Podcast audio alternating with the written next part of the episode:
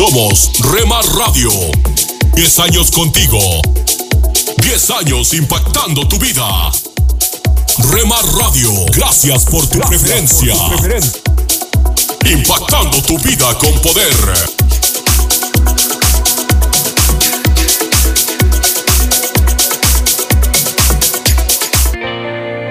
Nunca dejes de orar, porque la oración es el camino que te conecta a Jesús. Milagroso, abres camino, cumples promesas, luz en tinieblas, mi Dios, así eres. Rema Radio, impactando tu vida con poder. Milagroso, abres camino, cumples promesas, luz en tinieblas, mi Dios, así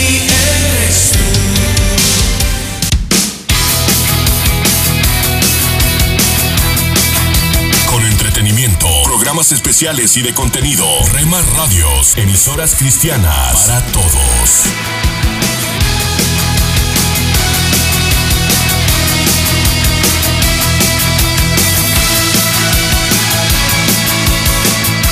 Oh, qué lindo es tener la paz de Dios. Corre la voz, los éxitos del ayer están aquí, con máxima variedad en contenido. Oh, del corazón.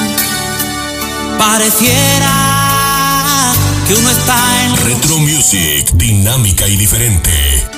delante del trono del Señor.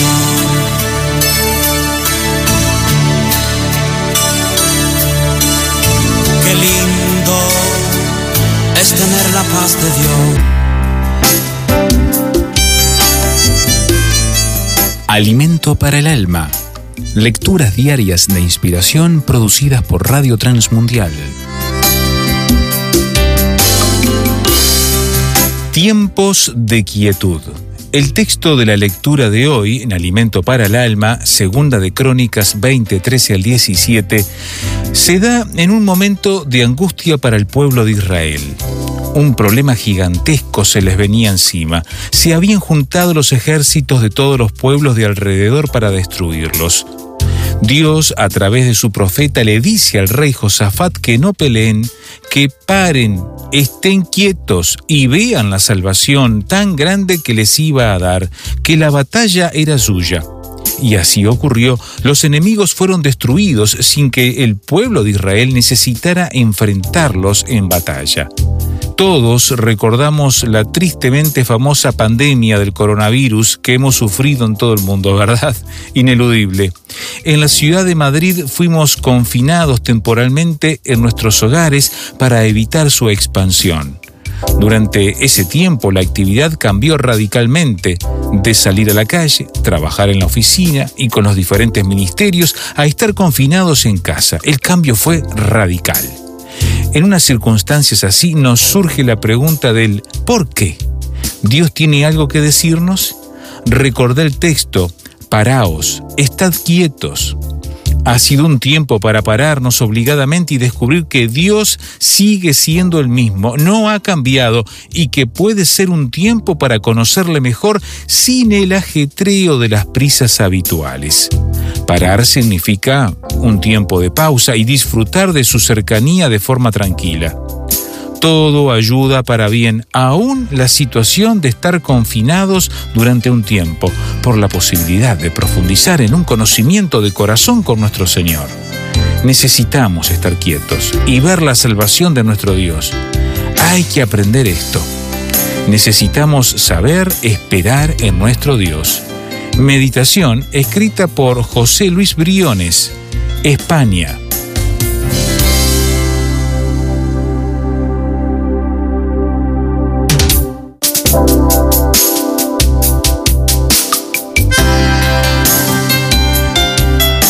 Para más información o si desea adquirir el libro Alimento para el Alma, escriba a apa.transmundial.org o llame aquí en México al 50 25 42 06. 50 25 42 06. Alimento para el Alma es una producción de Radio Transmundial.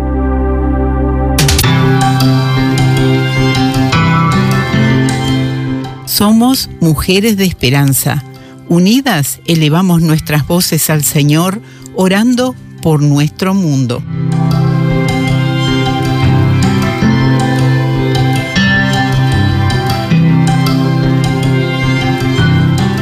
Dios, oramos para que el equipo finlandés RTM Mujeres de Esperanza encuentre maneras de involucrar a las generaciones más jóvenes interesadas e involucradas en orar por las mujeres alrededor del mundo. Amén.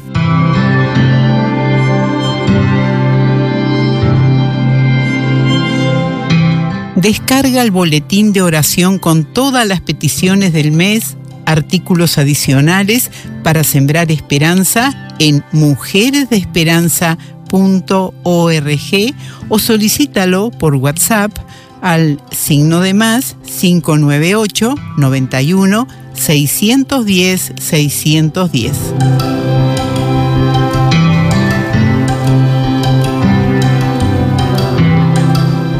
Aliento de Dios para mi familia. La mejor manera de comenzar una nueva semana es dando gracias a Dios. Hola, ¿qué tal?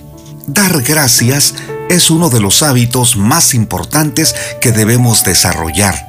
Algunos le llaman buenos modales, porque es necesario mostrar una actitud humilde cuando alguien te ha dado un servicio y decirle gracias. Si constantemente repites a tus hijos que tengan esa actitud, haces bien. Y con Dios, ¿tenemos esa actitud? Uno de los salmos que nos sorprende por la manera como inicia es el 75. Gracias te damos, oh Dios, gracias te damos, pues cercano está tu nombre, los hombres contamos tus maravillas. Desde lo más profundo del alma del músico Asaf, presenta este cántico para decirle al Dios eterno, gracias, gracias te damos. Si lees la siguiente parte del Salmo, observarás que él y otros músicos, así como el pueblo de Israel, estaban rodeados de gente necia, aquellos orgullosos que constantemente los acosaban diciendo, van a caer, van a fracasar, nosotros prosperaremos y ustedes estarán en el suelo. Es probable que tu actitud y la mía, en ese caso, sería, ¿por qué, Señor, permites que tengamos tantos enemigos? ¿Por qué hay tanta injusticia? ¿Por qué se burlan de mí? ¿Por qué no prospero como los demás? Pero esa no fue la reacción de Asaf. Le dijo al Señor, gracias te damos, oh Dios, gracias te damos. Qué manera de enfrentar el rechazo, el desprecio y una adversidad, dando gracias a Dios porque no faltaba su presencia. Y esto es lo más importante. Cuando te falte lo que más anhelas, lo que más has deseado o por lo que te has esforzado, podría tratarse de tu salud, de una persona que te acompañe, de el éxito de un proyecto, o que simplemente todo te salga bien. Cuando tengas enfrente una desventaja, valora la presencia de Dios. Dile, gracias te doy, oh Dios, pues cercano está tu nombre, cuento tus maravillas. Los demás se sorprenderán, así como aquellos que escucharon a Asaf en su tiempo pudieron haber dicho, ¿por qué dan gracias a Dios? Porque confiaban que Dios haría grandes cosas.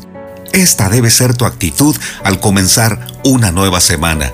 Si los días pasados fueron muy difíciles, con muchas adversidades, dile al Señor, gracias, gracias te doy, oh Dios, porque valoras que Dios ha trabajado en tu vida, que no te ha dejado y que en estos próximos pasos, por más difíciles que sean, su presencia te acompaña, no te soltará. Al final del Salmo 75, Asaf le dijo a Dios, pero yo siempre anunciaré y cantaré alabanzas al Dios de Jacob. Qué maravilloso salmo. Gracias te damos, oh Dios, pues cercano está tu nombre, contamos tus maravillas. Ánimo, soy Constantino Varas de Valdés Que el Señor nos dé, por su gracia y misericordia, un gran día y una gran semana. Cada mañana despertar, tu gran amor rodea mi corazón. Cada paso que yo doy, cada paso que... En tu casa, en tu carro, en la oficina, con tus amigos, donde estés. Estamos en la red. Rema Radios.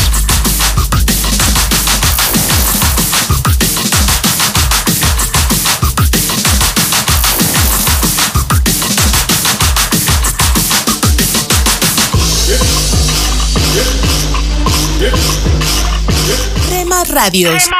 Me llevas más alto, más alto quiero ir. Me llevas más alto. Estás escuchando Rema Radio. Sentir me llevas más alto, más alto. Transmitiendo desde Jalisco, México. Más alto, como te puedo. Impactando tu vida con poder.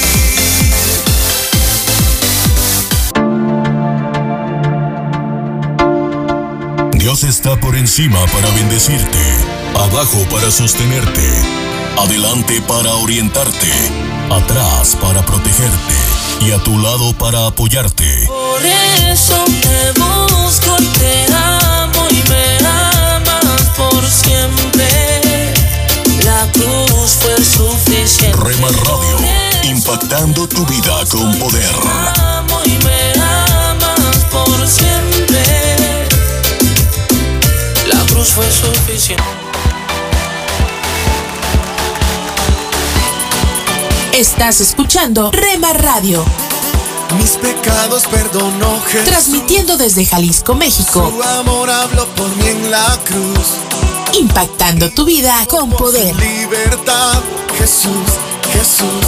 Hola, soy Dorothy. En Gálatas capítulo 6, versículo 1 leemos, Hermanos, esto se refiere a todo aquel que es un creyente nacido de nuevo. Esta es una palabra que agrupa a quienes pertenecen a la familia de Dios. Si alguno fuere sorprendido en alguna falta, vosotros que sois espirituales, restauradle con espíritu de mansedumbre, considerándote a ti mismo, no sea que tú también seas tentado. Y seguramente estarás allí preguntándote, ¿cuál es el espíritu de mansedumbre? Algunos de nosotros tenemos todo tipo de ideas sobre lo que quiere decir mansedumbre. Vemos a una persona muy diminuta sentada en una esquina sintiéndose muy apenada por sí misma y diciendo, bueno, no puedo decir nada en cuanto a esto. Yo no sé nada. A nuestro parecer, esto es una demostración de mansedumbre. Pero me gustaría recordarte el caso de un hombre llamado Moisés, de quien Dios declaró que era la persona más mansa sobre la tierra. Moisés era todo menos una persona callada. Él se enfrentó valientemente a gobernadores importantes de la época y lideró un pueblo bastante rebelde cuando liberó a los hijos de Israel de la esclavitud para llevarlos hacia la tierra prometida. Ahora bien, él no logró entrar a la tierra prometida, pero llevó al pueblo a la frontera que la bordeaba. La mansedumbre es el aspecto escritural, es una gracia entretejida del alma.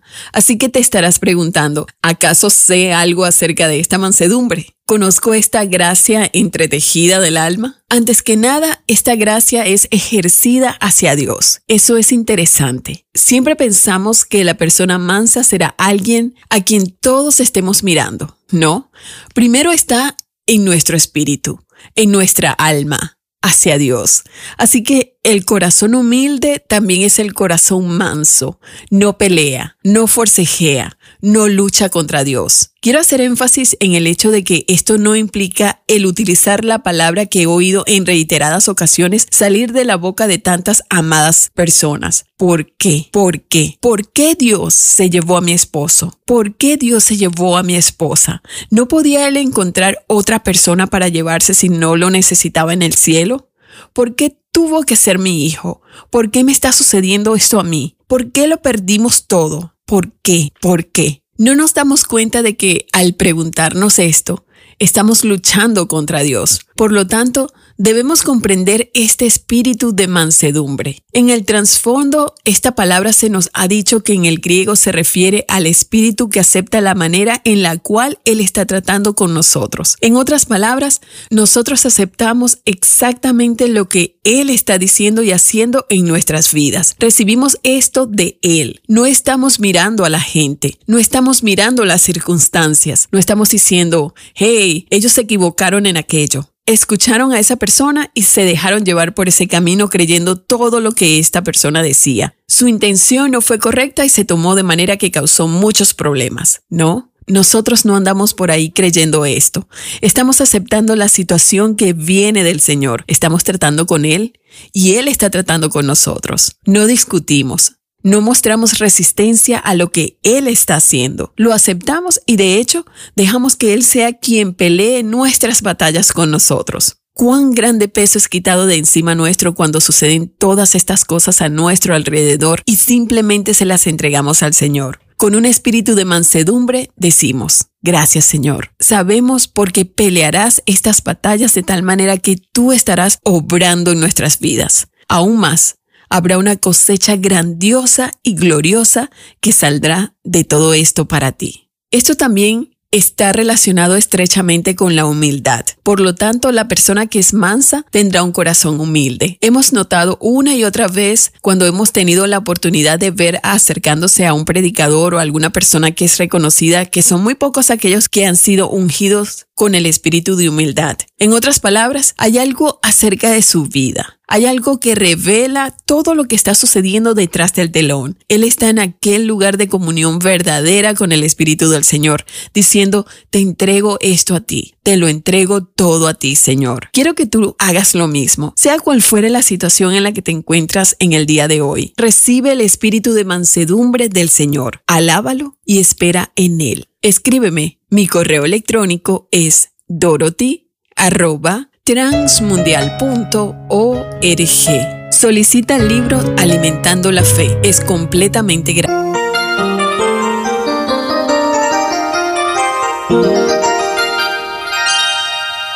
Alto. Este es el momento de la reflexión para hoy. Con usted, Cornelio Rivera. La filosofía de vida que la mayoría seguimos es una de aprovechar lo que nos beneficia y rechazar lo que pueda dañarnos. Es lógico. Solo alguien fuera de sí haría lo contrario. Nadie en sus cinco sentidos acoge con agrado lo que cause dificultades. ¿Cómo es posible entonces que muchos sufran persecución, privación y hasta muerte, perseverando en cierto estilo de vida, ciertas costumbres o creencias? Un estudio a nivel mundial reporta que budistas, cristianos, hindúes, judíos, mahometanos y otros, hoy, casi al comienzo del siglo XXI, sufren por su fe. Los discípulos de Jesús, quienes expresaron su deseo de seguirle y dieron este paso dejando todo atrás, escucharon de él una explicación de lo que implica verdaderamente seguirle. Esto incluye la posibilidad de privación, sufrimiento y aún quizás muerte. La pregunta en la mente de muchos y aún entre los discípulos habría sido, ¿cuál es el objeto de seguir a Jesús cuando lo que me conseguiré es problemas?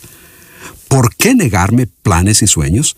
¿Por qué sufrir y quizás hasta morir? Si eso es lo que me espera siguiéndole, ¿hay alguna motivación para hacerlo? En otra ocasión, el mismo Pedro, seguramente expresando el sentir de los demás discípulos, le dijo a Jesús, Nosotros lo hemos dejado todo y te hemos seguido. ¿Qué pues tendremos? Anticipando las inquietudes de los que escucharon sus palabras acerca de lo que significa seguirle, Jesús les dijo, de cierto les digo que hay algunos de los que están aquí que no gustarán la muerte hasta que hayan visto el reino de Dios venido con poder. Jesús les estaba diciendo que algunos discípulos tendrían la oportunidad de experimentar visualmente la gloria y poder del reino antes de morir pero sus palabras también resaltaban la verdadera posibilidad de morir como resultado de seguirle a Él. Pero morir habiendo experimentado una vislumbre de la segura gloria que les esperaba. Lo que verían sería una fuente de ánimo para fielmente seguir a Jesús a pesar de las privaciones y el sufrimiento. Es únicamente esa seguridad la que puede darte una genuina convicción para seguir a Cristo y sufrir por Él si es necesario. Hemos reflexionado deseando poder beneficiarle en las decisiones y acciones de la vida. Nuestra dirección es Casilla de Correo 536, Asunción, Paraguay, o radio arroba reflexiónparahoy.org. Hola, soy Johnny Erickson Tara. Hace un tiempo mi amigo Mark viajó a una isla frente a la costa de Kenia para ministrar entre los huérfanos. Mientras estaban allí, los aldeanos le preguntaron si podía proporcionar una silla de ruedas a un hombre necesitado, por lo cual Mark nos contactó. Bueno, resulta que en nuestra última distribución de sillas de ruedas había restado una silla de ruedas. El problema es que no tenía reposapiés. Perfecto, dijo Mark, pues el hombre que la necesitaba había perdido ambas piernas. No necesitaba reposapiés. La silla de ruedas era perfecta. En Mateo 6 Jesús dice, Tu Padre sabe exactamente lo que necesitas, incluso antes de que se lo pidas. Así es, como Dios suplió la necesidad en Kenia, lo hará contigo. Johnny y amigos, esperanza más allá del sufrimiento. Presentamos La Buena Semilla, una reflexión para cada día del año. La buena semilla para hoy se encuentra en números 6 versículos 24 a 26. El Señor te bendiga y te guarde, el Señor haga resplandecer su rostro sobre ti y tenga de ti misericordia. El Señor alce sobre ti su rostro y ponga en ti paz. La reflexión de hoy se titula Mi hijo está en la presencia del Dios de amor. Primera parte. Este es el testimonio de Lisa. El Señor se llevó a nuestro pequeño hijo Hadan para estar junto a él. Justo antes de su muerte le cantamos un himno lo mejor que pudimos. Lo tuve en mis brazos por última vez diciéndole que pronto iríamos a verlo. Lo pasé a mi marido Ernie, quien le murmuró este bello versículo. El Señor te bendiga y te guarde. El Señor haga resplandecer su rostro sobre ti y tenga de ti misericordia el Señor alce sobre ti su rostro y ponga en ti paz. Estas fueron las últimas palabras que Hadan escuchó. Mientras todas nuestras esperanzas como padres desaparecían en medio de la confusión y la tristeza, el Señor permitió que viviésemos un entierro en una paz increíble. Temía ver su pequeño ataúd, pero cuando llegó el momento Dios me mostró rápidamente que mi hijo ya no estaba ahí, que solo se trataba de su cuerpo en el que ya no sufría. Me recordó que Jesús resucitó de los muertos y que Hadan también resucitaría. En mi vida nunca había experimentado una paz tan grande como la que sentí en ese momento. Miré alrededor las numerosas tumbas de bebés imaginando a esos niños despertar un día en la presencia de la gloria de Dios. Lo mismo sucederá con Hadan. Esta es nuestra confianza respecto a nuestro bebé. Nuestro gozo eterno está por llegar. Mi corazón dolorido aprende a creer que ser madre no es mi última felicidad cuando el pueblo de Dios esté al fin ante Cristo, experimentará el gozo eterno y vivificante del que a veces ya tenemos una pequeña muestra en la tierra, incluso en medio de las lágrimas. En nuestro próximo encuentro continuaremos con el testimonio de Lisa.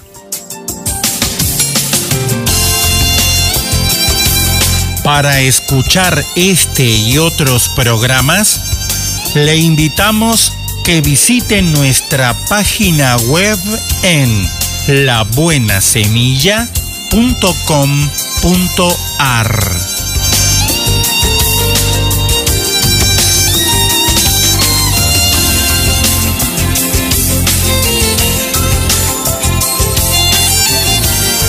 ¿Quieres ser patrocinador de la programación de Remar Radios? Comunícate con nosotros a través de WhatsApp 3330 32 1386 3330 32 1386 o Rema Digital 1970 arroba gmail.com.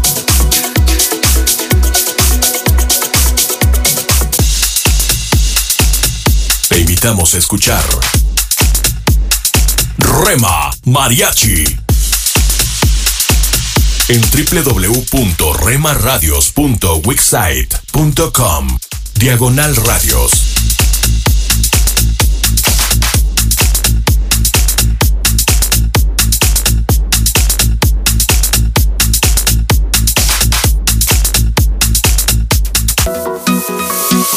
Venció la muerte.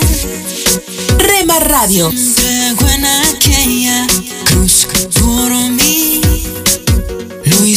Transmitimos las 24 horas del día. Amor perfecto que no mide el don. Con programas para toda la familia.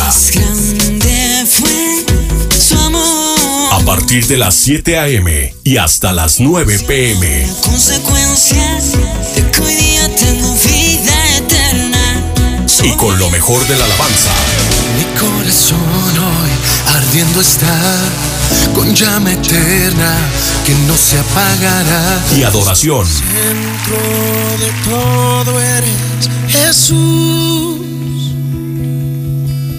El centro de todo eres Jesús.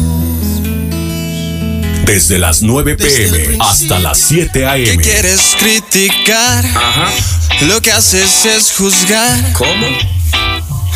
Cuidado. Ten cuidado. Ajá. Tú Yeah. que de tu hermano quieres hoy hablar y sus errores resaltar. Na, na, na. Rema Radio, transmitiendo desde Jalisco, México, impactando tu vida con poder. Esta es una emisora de Rema Radios 100% cristiana.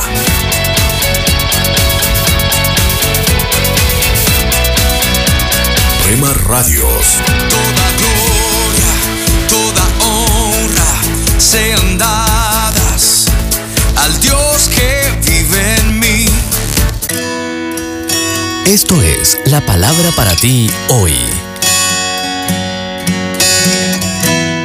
Y la palabra para ti hoy es ¿Cuál será tu legado? Segunda de una serie de tres escrita por Bob Gass. En Salmos 61.5 leemos Me diste una herencia. Se cuenta la historia de un hipocondríaco cuya lápida leía Ahora quizá sí creas que estaba enfermo. Pero fuera de broma, ¿qué te gustaría que tu lápida dijera sobre ti? En Walden, Henry David Thoreau expresó su preocupación de que cuando llegara el momento de morir descubriría que nunca había vivido plenamente. Cuando de tu legado se trate, hay dos cosas que debes recordar. Una, a nadie le importará el legado que dejes tanto como a ti. Entonces, sé intencional cuando tomes decisiones sobre tu legado. Así aumentarás considerablemente las probabilidades de influenciar a la siguiente generación. 2. La suma de tu manera de vivir cada día se convierte en tu legado. Suma cada acción durante el transcurso de muchos años y verás cómo tu legado comienza a tomar forma. En su libro Inspiration and Ideals, Grenville Kleiser escribió, Tu vida es como un libro. La portada es tu nombre, el prólogo es tu introducción al mundo. Las páginas son un registro diario de tus esfuerzos, pruebas, placeres, desencantos, ambiciones y logros. Día tras día tus pensamientos y acciones se inscriben como evidencia de tus éxitos o tus fracasos. Hora tras hora se va creando un registro que debe durar para siempre. Algún día se escribirá la palabra fin. Que se diga entonces que tu libro es un registro de un propósito noble, un servicio generoso y un trabajo bien hecho. No podemos escoger cuándo ni cómo moriremos, pero sí podemos decidir cómo vamos a vivir. Y ese es el legado que dejamos a los que nos siguen. Hola lectores de la Biblia, bienvenidos a la sinopsis de la Biblia.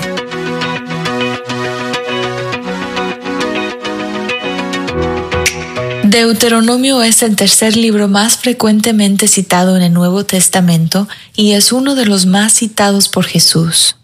Deuteronomio significa segunda ley. Revisaremos algunas de las leyes antiguas, así como sus aplicaciones prácticas. De muchas maneras, Deuteronomio sirve para recapitular todo lo que hemos leído hasta ahora. Le da un vistazo a cosas que nos serán familiares. Este repaso nos llega perfectamente a tiempo, porque después de Deuteronomio nos moveremos hacia porciones narrativas con muchos más personajes nuevos. Cuando leamos algo familiar, intentemos mantenernos firmes ante estos dos desafíos. Primero, resistir la potencial frustración que puede venir por ello. Sea agradecido porque estás recordando cosas que ya has leído. Segundo, incluso en las historias que son familiares, trata de aprender algo nuevo. Pídele a Él que te dé sabiduría para ver algo que no habías notado antes. Estos 34 capítulos son un tipo de sermones motivacionales de Moisés antes de su muerte. Son sus palabras finales para las personas a las que había estado sirviendo por 40 años. Él los ha amado, se ha sacrificado por ellos, ha luchado por ellos, los ha reprendido y pronto Él no estará ahí para guiarlos nunca más. Mientras Él confía en que Dios cumplirá sus promesas para ellos, él conoce bien a los israelitas y parece estar nervioso a que se extravíen. Cuando el pacto de Sinai entre Dios y los israelitas se fijó, fue establecido con los padres de las personas que estaban hoy en el desierto. Sus padres no hicieron un gran trabajo en guardar el pacto, por lo que Moisés establece una renovación del pacto. Él quiere recordarles que Dios les prometió esta tierra y que este pacto también requiere cosas de ellos. Hoy les recuerda lo más destacado de su tiempo en el desierto desde que dejaron Egipto, todo lo que Dios ha hecho por ellos y todas las cosas que han ido mal como consecuencia de su pecado. Relata el tiempo en el que casi entran en la tierra prometida hace 38 años, pero los espías se asustaron y su temor fue contagioso. El temor magnifica al enemigo y disminuye nuestra percepción de Dios. Se quejaron en contra de Dios, pensando que Él los odiaba. Esto es un ejemplo de lo que significa tomar el nombre de Dios en vano. Su nombre es inextricablemente unido a su carácter y cuando ponemos en duda su carácter, estamos tomando su nombre en vano. Dios les prometió pasar 38 años exterminando su incredulidad. Entonces ellos trataron de evitar esas consecuencias tomando la tierra sin la bendición y mandamientos de Dios. Este es un recordatorio oportuno para ellos porque están a punto de encontrarse con la tierra que Él no les está dando. Dios les dice que si actúan como si tuvieran derecho solo porque son sus hijos e intentan tomar la tierra que Él asignó para Esaú y Lot, las cosas no van a ir bien. Él no bendice todas nuestras acciones simplemente porque somos sus hijos y tenemos un sueño en nuestros corazones.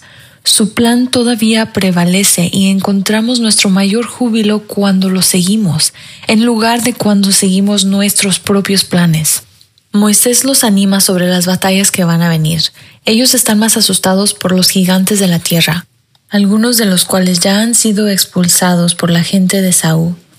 Los gigantes son conocidos por muchos nombres: emitas, refaitas, anaquitas, samsumitas, los cuales parecen estar todos relacionados con los nefilim.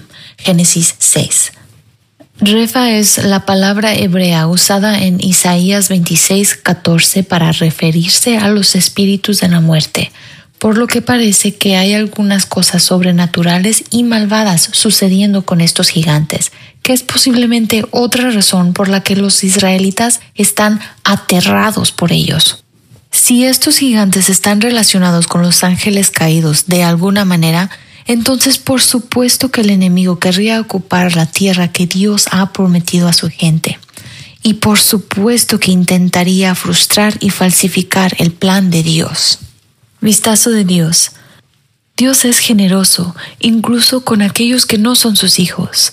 Él bendijo a Esaú, a pesar que la bendición vino a través de su hermano Jacob. Él bendijo a Lot, a pesar que no era descendiente de Abraham. Dios reparte promesas y bendiciones como Él desea y no están limitadas a sus hijos. Como sus hijos adoptivos, todavía podemos regocijarnos cuando Él bendice a otros. Él manifiesta su abundante generosidad y gracia común. La gracia común es cuando la bondad de Dios está expuesta a toda la humanidad, no solo a sus hijos. Quizás los está atrayendo y para aquellos de nosotros que hemos sido adoptados en su familia, encontramos nuestro consuelo más grande teniendo una relación eterna con Él. Bendiciones temporales como tierra y posesiones quizás brinden algún grado de felicidad, pero sabemos que Él es donde el júbilo está. La sinopsis de la Biblia es presentada a ustedes gracias a D-Group, estudios bíblicos y de discipulado que se reúnen en iglesias y hogares alrededor del mundo cada semana. Escucha las emisoras de Rema Radios a través de Tuning y Seno Radio.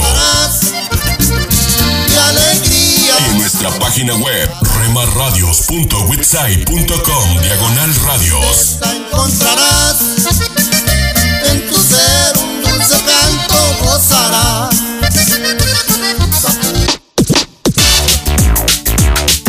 Búscanos en Facebook, Facebook, www.facebook.com, diagonal Rema Radios MEX. www.facebook.com, diagonal Rema Radios MEX.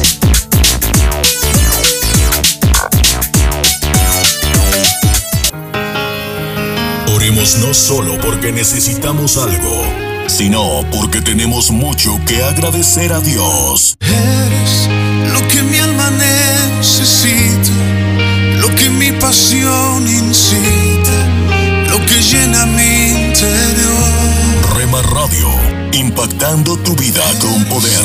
Lo que a diario echo de menos, lo que causa mis desvelos y me llena el corazón. ¿Cómo puedes buscar hoy una oportunidad para hablar del Evangelio de una manera valiente y al mismo tiempo sensible y afectuosa?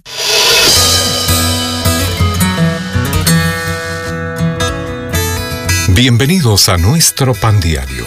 El tema para el día de hoy, un desvío riesgoso. La lectura se encuentra en 2 Timoteo capítulo 4. Que prediques la palabra, que instes a tiempo y fuera de tiempo. Qué pérdida de tiempo, pensó Julia. Su agente de seguros insistía en volver a reunirse. Sabía que sería otro aburrido lanzamiento de ventas, pero decidió aprovecharlo al máximo buscando una oportunidad de hablar de su fe. Al notar que la agente tenía las cejas tatuadas, le preguntó vacilante por qué, y supo que lo había hecho porque creía que le traería suerte. La pregunta de Julia fue un desvío riesgoso de la charla rutinaria sobre finanzas, pero abrió la puerta para hablar de la suerte y la fe y de por qué ella descansaba en Cristo. Esa hora perdida se convirtió en una cita divina. Jesús también tomó un desvío riesgoso. Viajando de Judea a Galilea, salió del camino para hablar con una samaritana, algo impensable para un judío. Peor aún, ella era una mujer adúltera que incluso los samaritanos evitaban. Pero él terminó teniendo una conversación que llevó a que muchos fueran salvos. ¿Tienes que reunirte con alguien a quien no quieres ver? ¿Te cruzas siempre con un vecino que normalmente evitas? La Biblia nos recuerda que estemos siempre preparados, a tiempo y fuera de tiempo, para compartir el Evangelio. Considera tomar un desvío riesgoso. Tal vez Dios esté dándote una oportunidad divina de hablarle a alguien de Él. Señor, dame valor para hablarles de ti a otros.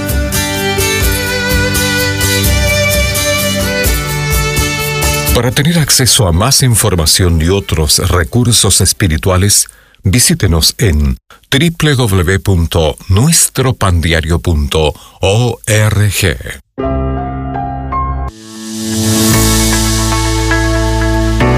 Tome unos momentos para recibir ánimo y renovación con pautas para vivir. Wayne Patterson solía firmar sus cartas y correos electrónicos con las siguientes palabras, mirando al frente. Pero ya no lo hace así. Él cambió su frase a esfuércese hoy.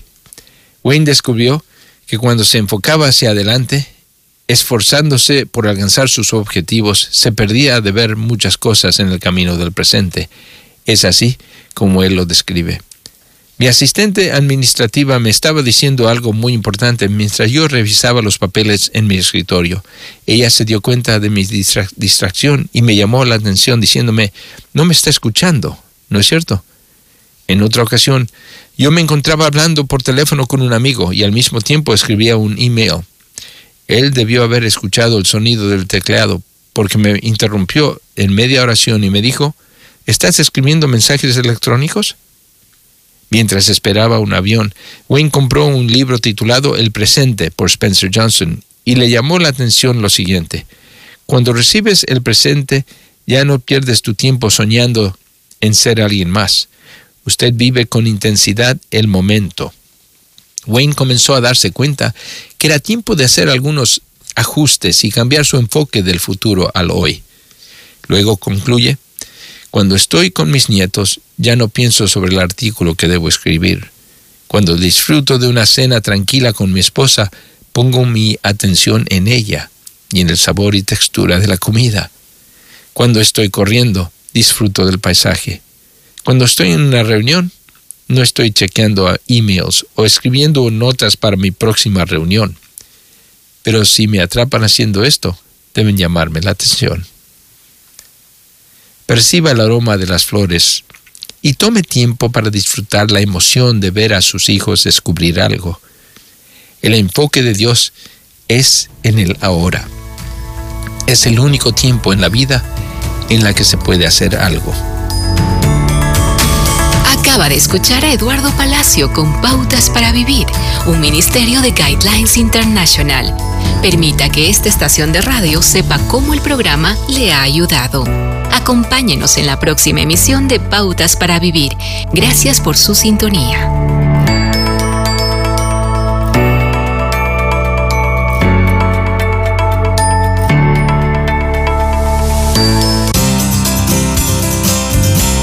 Dulce para la vida. Reflexiones con Carmen Reynoso.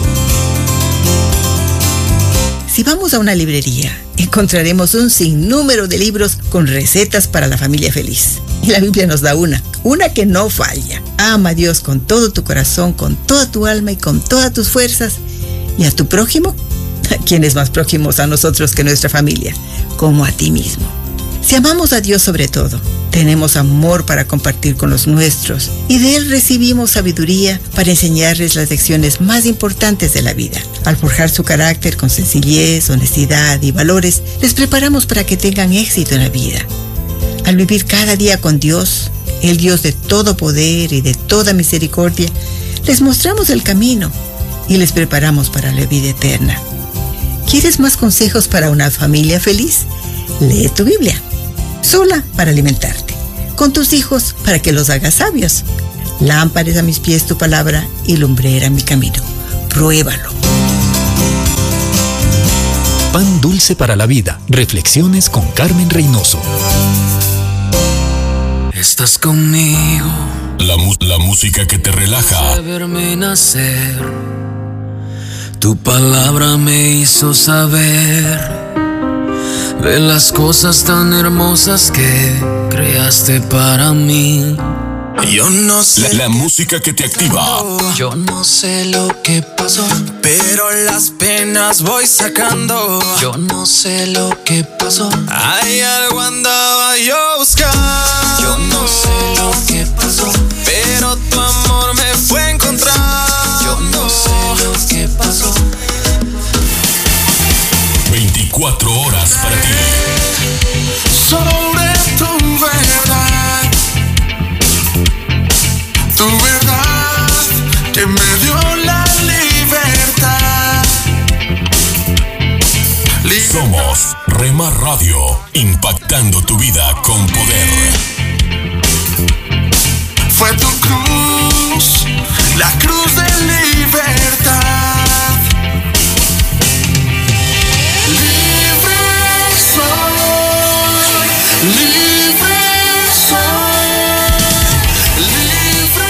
Dios Escucha de lunes a viernes familia. la programación especial para la familia aquí en Dios, Rema Radio, acuérdate.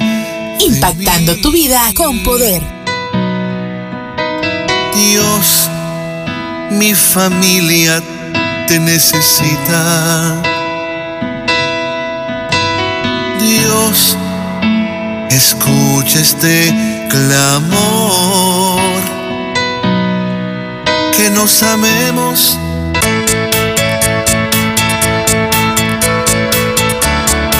En Rema Radios nos esforzamos día a día para darte lo mejor.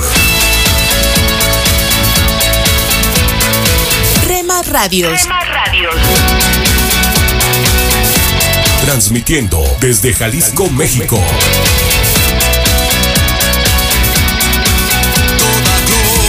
Rema Radios. honra sean dadas al Dios que vive en mí. ¿Te imaginas? Una reflexión del pastor y comunicador José Pablo Sánchez con Esperanza Suárez.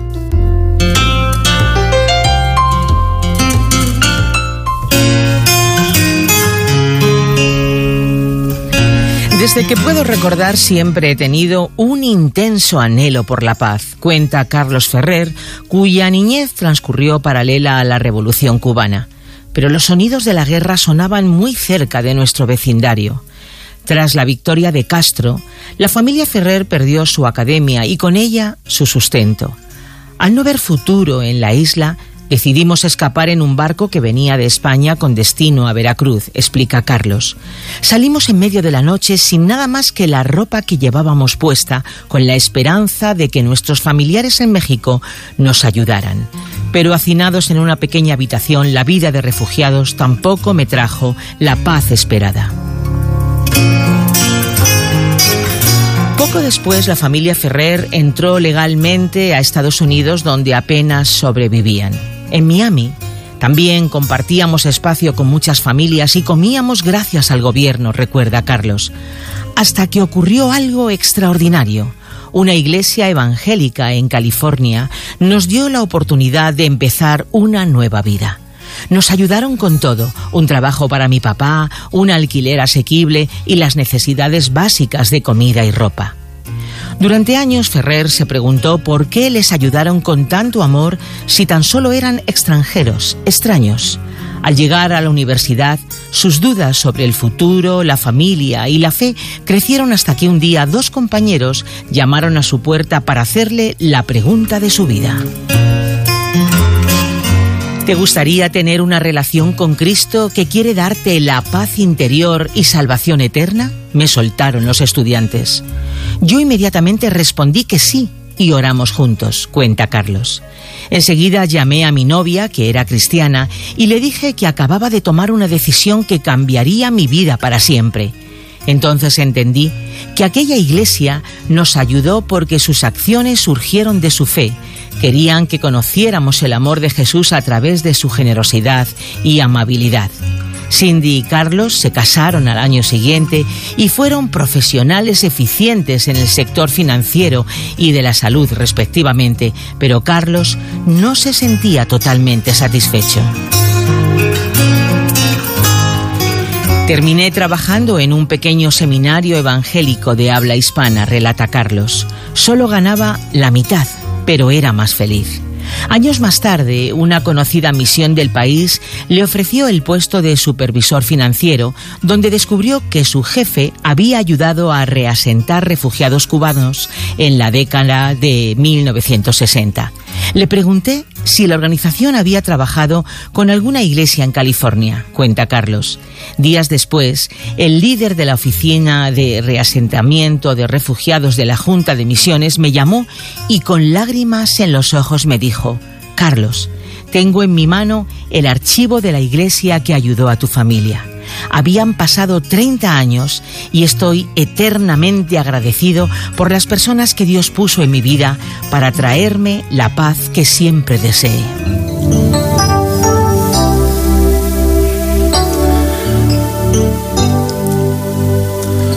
¿Te imaginas que tienes que huir a escondidas de tu país en un barco, hacinado en una bodega con otros muchos que como tú buscan un futuro mejor? ¿Te imaginas llegar a tu destino y encontrar todo tipo de penurias para salir adelante sin trabajo, sin recursos y con una precariedad que nunca imaginaste, cambiar de ciudad, cambiar de casa, llegar a pensar si mereció la pena huir? ¿Te imaginas que cuando estás cansado de luchar, por fin una comunidad cristiana sale a tu encuentro, se apiada de ti, te ofrece ayuda, un trabajo, una casa y un lugar donde rehacer tu vida? ¿Te imaginas que esa ayuda es el fundamento de un nuevo futuro y la semilla que abre tu corazón al amor de Jesús, de modo que decides servir en una entidad que ayuda a refugiados como tú, para más tarde descubrir que fueron ellos los que te ayudaron, que, que se ocuparon de ti cuando estabas en tu peor momento? Pues no te lo imagines más, es verdad. La verdad de aquellos que son agradecidos ante Dios. Has escuchado ¿Te imaginas? Un espacio producido por Radio Encuentro, Radio Transmundial en España. Comunícate a info@radioencuentro.net.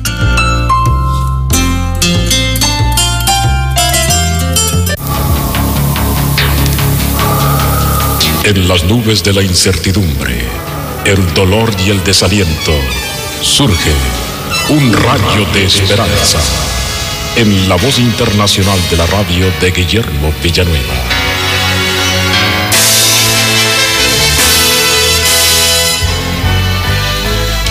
Cuando un avión de pasajeros se prepara para aterrizar, empiezan a dar a los pasajeros instrucciones de cómo prepararse, que se abrochen el cinturón de seguridad, que apaguen los aparatos electrónicos, que coloquen el asiento en posición vertical.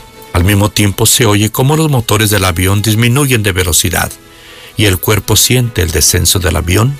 Poco después, el avión aterriza en el aeropuerto. De la misma manera, mi estimado amigo, nuestro Señor Jesús nos dio unas señales infalibles que nos indican que su segunda venida está próxima. Ya Jesucristo vino la primera vez, la celebramos en la Navidad, pero esta segunda venida es para recoger a todos los que hemos recibido a Cristo en nuestro corazón. Seremos arrebatados en las nubes del cielo y estaremos para siempre con Él. Y los impíos se quedarán aquí en la tierra para la gran tribulación y después a la condenación eterna. Mi amigo, la venida del Señor Jesús está próxima. Por lo tanto, debemos de seguir las instrucciones dadas por el Señor para que podamos apercibirnos de que la venida de Cristo es inminente, o sea, que está próxima a suceder. Veamos algunas de las profecías dadas por nuestro Señor Jesucristo. Una de ellas se encuentra en Mateo en su capítulo 24, versículo 7, donde dice que debería de haber terremotos. La prensa, la televisión nos hablan acerca de los constantes terremotos que hay más intensos y más frecuentes. En una estadística se dice que del año de 1897 a 1947 se sucedieron 17 terremotos del grado séptimo de Richter. Del año de 1947 a 1957, solamente en 10 años ahora ya se han sucedido los 17 terremotos. Pero de 1957 en adelante se aumentaron de tal manera que en el año de 1970, de enero a julio, ya se habían sucedido los 17 terremotos. La profecía del Señor se ha cumplido.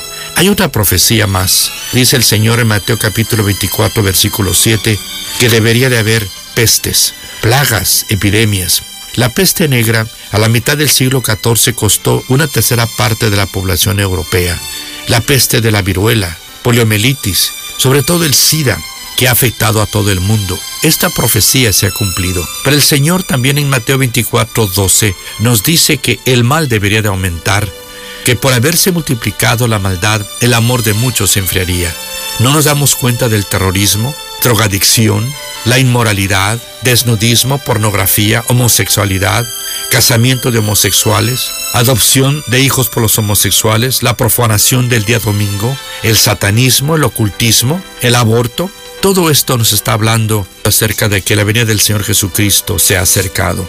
Por lo tanto, mi amigo, hay que entender las señales que el Señor nos ha dado de que su venida se ha acercado. Sería una necedad no prepararse para el aterrizaje de un avión, pero peor es no prepararse para la venida de Cristo. Arrepiéntete de tus pecados que te llevan a la muerte eterna y confía que Jesucristo ya sufrió la muerte eterna en tu lugar al morir en la cruz. Acéptale en tu corazón como tu Salvador, Él te perdonará y estarás perfectamente preparado para cuando Él regrese por segunda vez a la tierra. Acéptale con estas palabras. Jesús, perdóname porque soy pecador. Gracias por haber muerto por mí y hoy te recibo en mi corazón como mi Salvador personal. Amén. Esperamos que esta audición, un rayo de esperanza, haya penetrado en su corazón. Si en algo podemos servirle, por favor dirija su correspondencia a Guillermo Villanueva apartado 77-335, México, Distrito Federal, 11200. Le invitamos para que nos sintonice a esta misma hora y por esta misma estación. Muchas gracias por la amabilidad de su atención. Mi esposa tenía una receta favorita. En una ocasión la preparó para nuestro equipo de trabajo. Yo siempre sonreía cuando ella servía lo que llamaba cena javanesa, porque sabía lo que iba a pasar. Les decía a los comensales lo que había en la cena y les indicaba que pasaran por la fila y apilaran los ingredientes en el orden en que estaban servidos. Y varios invitados se miraban como diciendo, tienes que estar bromeando. Déjame decirte rápidamente que no me pidas que te envíe la receta. No cocino, solo como entonces no puedo enviarte una receta. A menudo había algo de escepticismo sobre ese menú. No podía entender cómo todo eso quedaría junto. Luego los invitados pasaban por la fila, se arriesgaban y les encantaba. Vi repitiendo dos y tres veces a personas las cuales tenían muchas dudas sobre cómo serían todos esos ingredientes al estar juntos. Hoy quiero tener una palabra contigo acerca del tema Las extrañas pero maravillosas recetas de Dios. Cuando miras los ingredientes separados en esa receta confiable y agradable de mi esposa, podrías quedarte con algunas dudas. Pero cuando todos esos ingredientes se juntaban, era una gran experiencia. Se parece mucho a las recetas de Dios para nuestras vidas. No puedo decirte el número de veces que he mirado algunos de los ingredientes que Dios ha mezclado en mi vida y me preguntaba por qué algunos de estos estaban en mi mesa, hasta que Él los juntó todos y fue algo delicioso. Uno de los versículos en la Biblia que nos brinda más apoyo realmente promete ese tipo de resultados. Es Romanos capítulo 8 versículo 28 en el Nuevo Testamento. Esa es nuestra palabra para hoy de la palabra de Dios. Aunque este versículo te resulte familiar, ¿podría dejar que sea la luz de Dios para ayudarte a iluminar lo que estás viviendo en este momento por cualquier situación? La Biblia dice, Sabemos que Dios dispone todas las cosas para el bien de quienes lo aman, los que han sido llamados de acuerdo con su propósito todas las cosas, incluyendo aquellos ingredientes que no te gustan, que no entiendes. Efesios capítulo 1 versículo 11 en el Nuevo Testamento nos dice que nuestras vidas se desarrollan según el plan de aquel que hace todas las cosas conforme al designio de su voluntad. Todo. Entonces, ¿por qué? Es probablemente la pregunta equivocada sobre lo que está sucediendo. ¿Por qué no intentas con esta? ¿Cómo puede Dios utilizar esto? En cualquier momento puedes mirar tu situación y decir con toda confianza, lo que veo no es lo que recibo, porque con Dios siempre está sucediendo algo más grande de lo que puedes ver. Los caminos de Dios incluyen una variedad de personas y herramientas que, en última instancia, hacen realidad su plan de amor para ti. Su receta divina para ti incluye algunos avances y algunas batallas algunas pruebas y algunos triunfos, algunas victorias y algunas derrotas, y algunas cosas que parecen insoportables o inexplicables. Ellas son parte del plan. Como hijo de Dios, nada llega a tu vida sin que Él lo envíe o lo permita, porque eso contribuirá a los planes de Dios para ti. Planes que Él garantiza que son de bienestar y no de calamidad, a fin de darles un futuro y una esperanza, dice Jeremías capítulo 29, versículo 11 en el Antiguo Testamento. Si no le perteneces a Jesucristo, según la Biblia, estás perdido. Te falta el plan para el cual fuiste puesto aquí porque te falta el Dios quien te puso aquí. Pero Jesús murió para traerte de vuelta a Él. Cuando te entregas a Jesús, estableces una relación personal con Dios. Entiendes el sentido para el que fuiste hecho. Y si sabes que eres su hijo a través de Jesús, no pases por alto la receta que Dios está poniendo sobre la mesa de tu vida porque no te gustan algunos de los ingredientes. Toma lo que Él te sirve. Haz lo que Él te dice. Y cuando Él finalmente ponga todos los ingredientes juntos, te va a encantar lo que Él ha estado haciendo para ti. Una palabra contigo de Ran Hatchcraft. Solo una voz inspira tu vida, inspira tu vida. Una voz de los cielos, con el pastor Juan Carlos Mayorga. Bienvenidos. El cambio es posible. Dios puede transformar vidas individuales así como ciudades y naciones. ¿Qué debemos hacer?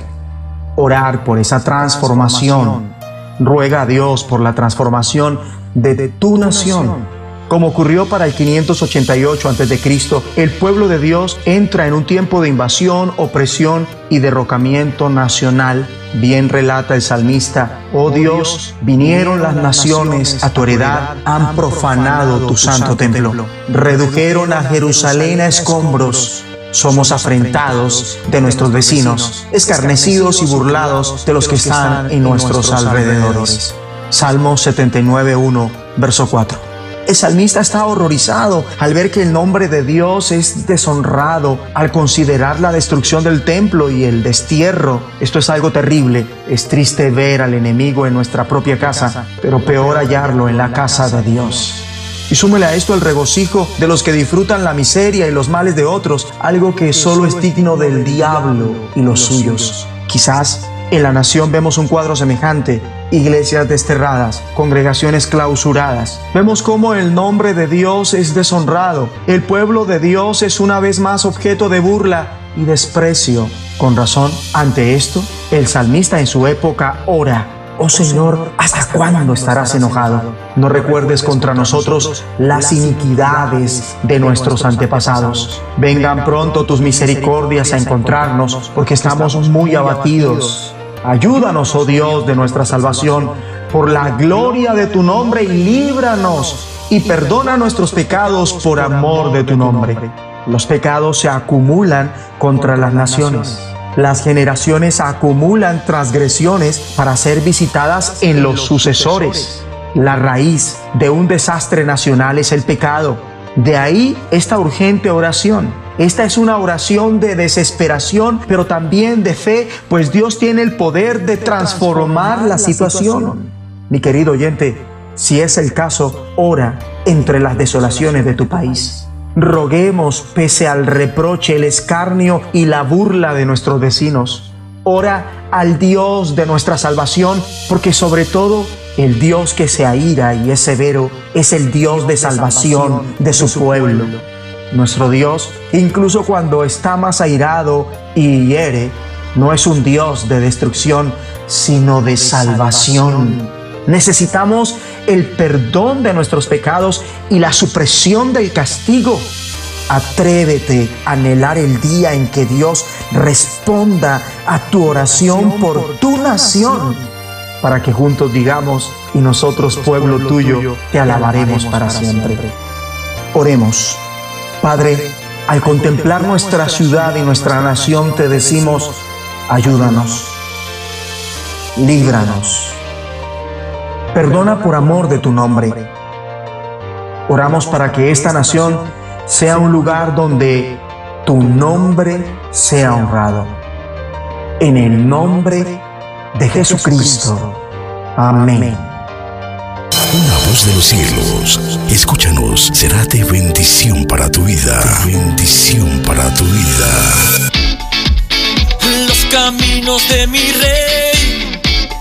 Estás escuchando Rema Radio. Transmitiendo desde Jalisco, México. Impactando tu vida con poder.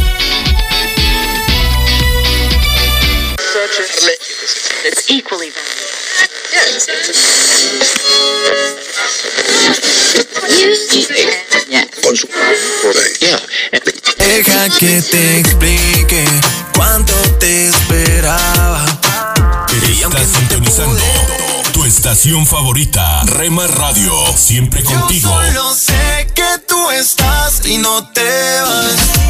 Y por más que intente alejarme, yo te encontraré por 24 todas horas con el poder que cambia tu vida. que tú estás y no te vas. Puede que me aleje lentamente, pero sé que siempre estás presente. Y así eres tú. Comparte nuestras emisoras con tus amigos en tus redes sociales. Al parecer, Rema Mujer, te sientes solo, ya lo sé, yo lo viví. Somos frutos Rema Kids, del espíritu vivos en mí para ser como Jesús. Rema Grupera,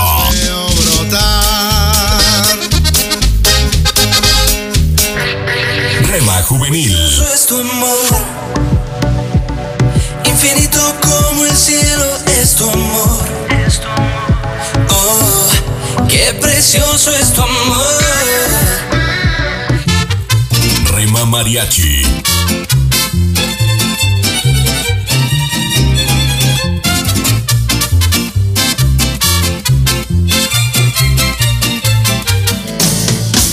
Retro Music, Oh Señor, en mi bajeza me has mirado y me has tendido la escalera de tu amor. SJ Radio, Desde que tiene el corazón partido, señorita. Estoy seguro de que sabe lo que quiere, lo que necesita. Mercedes, te diré lo que sucede a tu corazón cualquiera accede y así no se puede. Guárdala en cuatro paredes y pon de guardián al que todo lo puede. Tu corazón es de cartón. Rema Instrumental,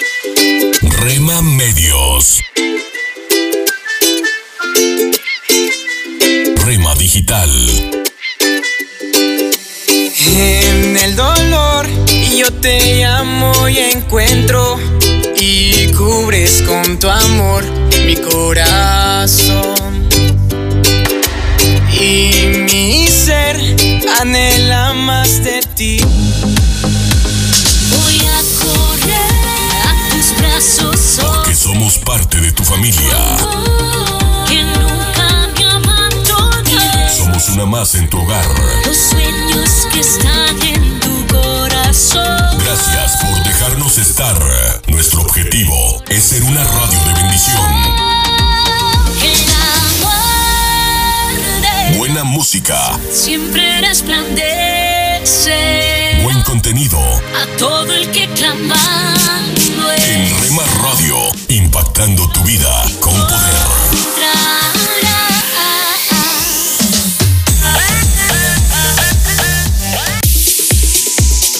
Somos Rema Radio. 10 años contigo. 10 años impactando tu vida. Rema Radio, gracias por tu preferencia. Impactando tu vida con poder.